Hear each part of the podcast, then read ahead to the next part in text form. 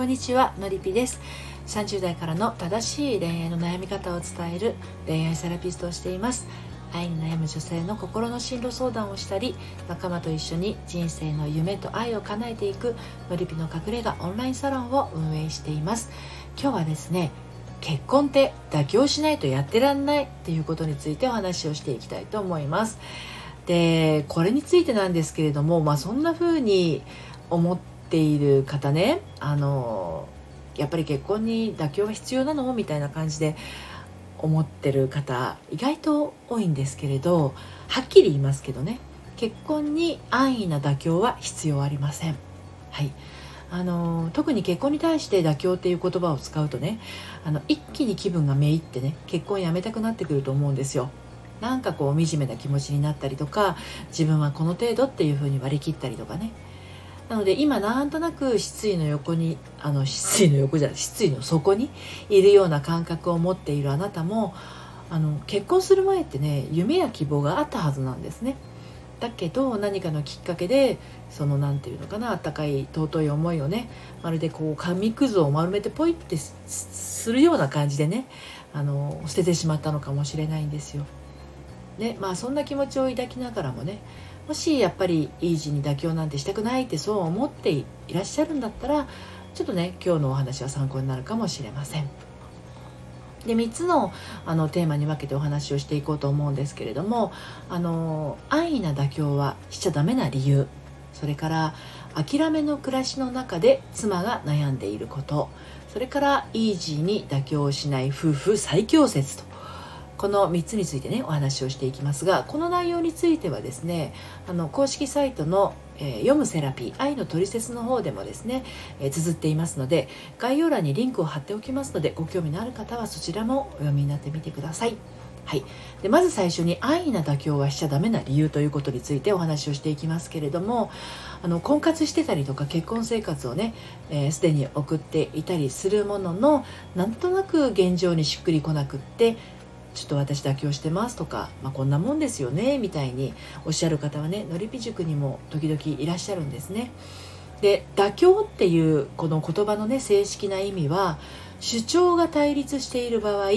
お互いの主張を幾分かずつ譲り合って一つの結論取り決めを導き出すことであるわけなんですね決して一方が簡単に、えー、諦めることではないんですよですが妥協していますっていうふうにおっしゃるのりび塾生のお話を聞いてみるとこれがハンデをしたようにですね自分を責めるんですよね。はい、あの例えばね結婚前にちゃんと自分の意思を持たなかったんですよねこの人でいいかな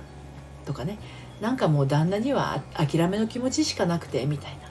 でこれらのね言葉の後に続くのはでもそれを選んだ自分が悪いんですっていうような言葉、うん、そう愛に妥協しちゃいけない理由はここにあるんですよ。ね、自分の意に沿わない妥協をするとね自分を責めちゃうんですよ。でそうして自分を責めることで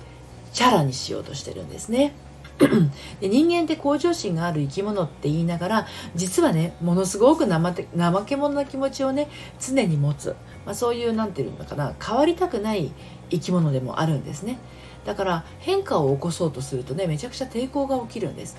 でその抵抗と仲良くなれた人が自分の思うような未来への架け橋を作って歩き出していくことができるんだけどまあ、誰かを責めたり自分を責めたりするってね確かに気持ちはへこんだり虚しくなったりするんだけどその場所にずっといればいいだけだからねある意味楽ちんなんですよね。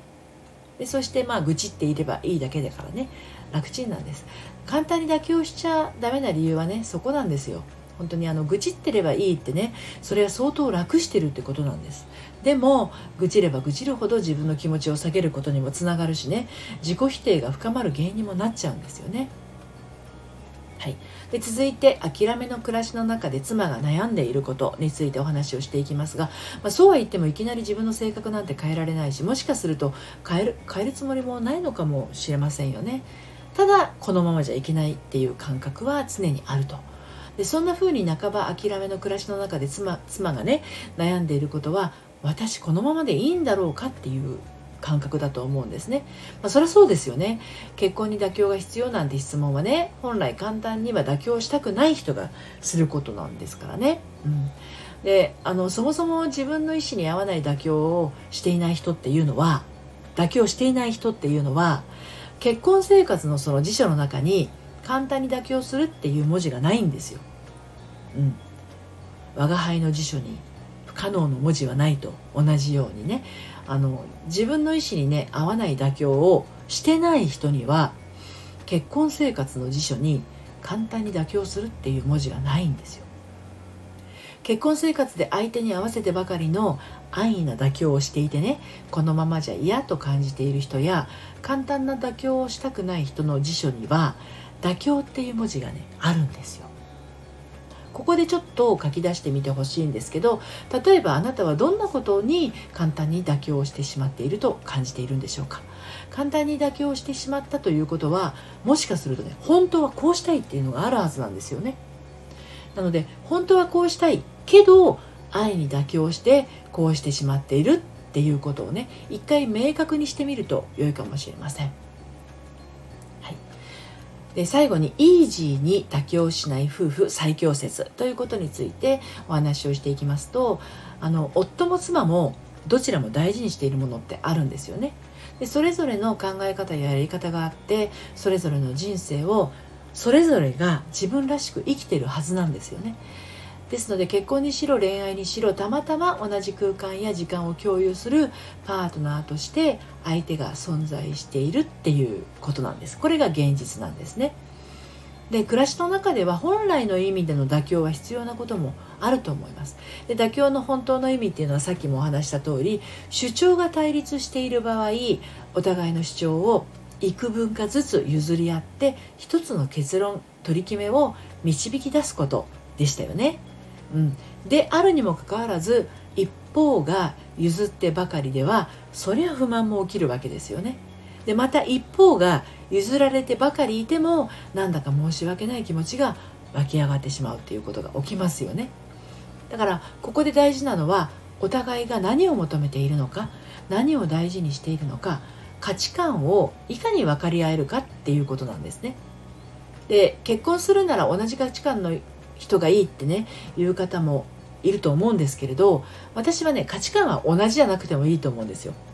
別に。その代わりお互いの価値観を尊重できる間柄がいいんじゃないかなって感じるんです。で正直全てにおいて価値観の同じ人ってねこの世に自分以外にあんまり存在しないと思ってるんですよね。となると一部価値観が似ているとかこの部分はすごく気が合うっていうだけでもねものすごくこう奇遇なことだと感じるわけですよね。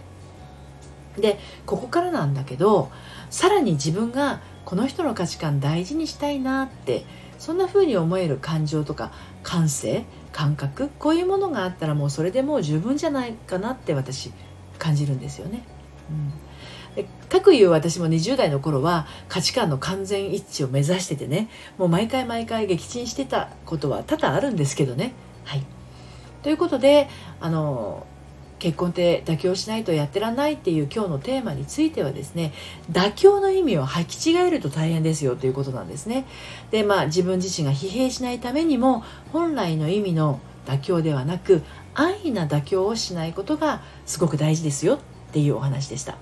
でまあこのことってね一回聞いただけだとなかなか腑に落ちないというところもあるかと思いますので、えー、読むセラピー愛のトリセツそちらの方に綴っております。やっぱり結婚に妥協は必要というねテーマで書いてますのでそちらもお読みいただけるといいかなと思います。またあのオンラインサロンの方ではですね、まあ、そういったあのことも含めて心の在り方や自信がないまま人生を楽しむ秘訣なども学ぶことができますのでこちらもですね LINE の方からお声かけをいただければと思います。最後までお聴きいただいてありがとうございました。それではまたさようなら。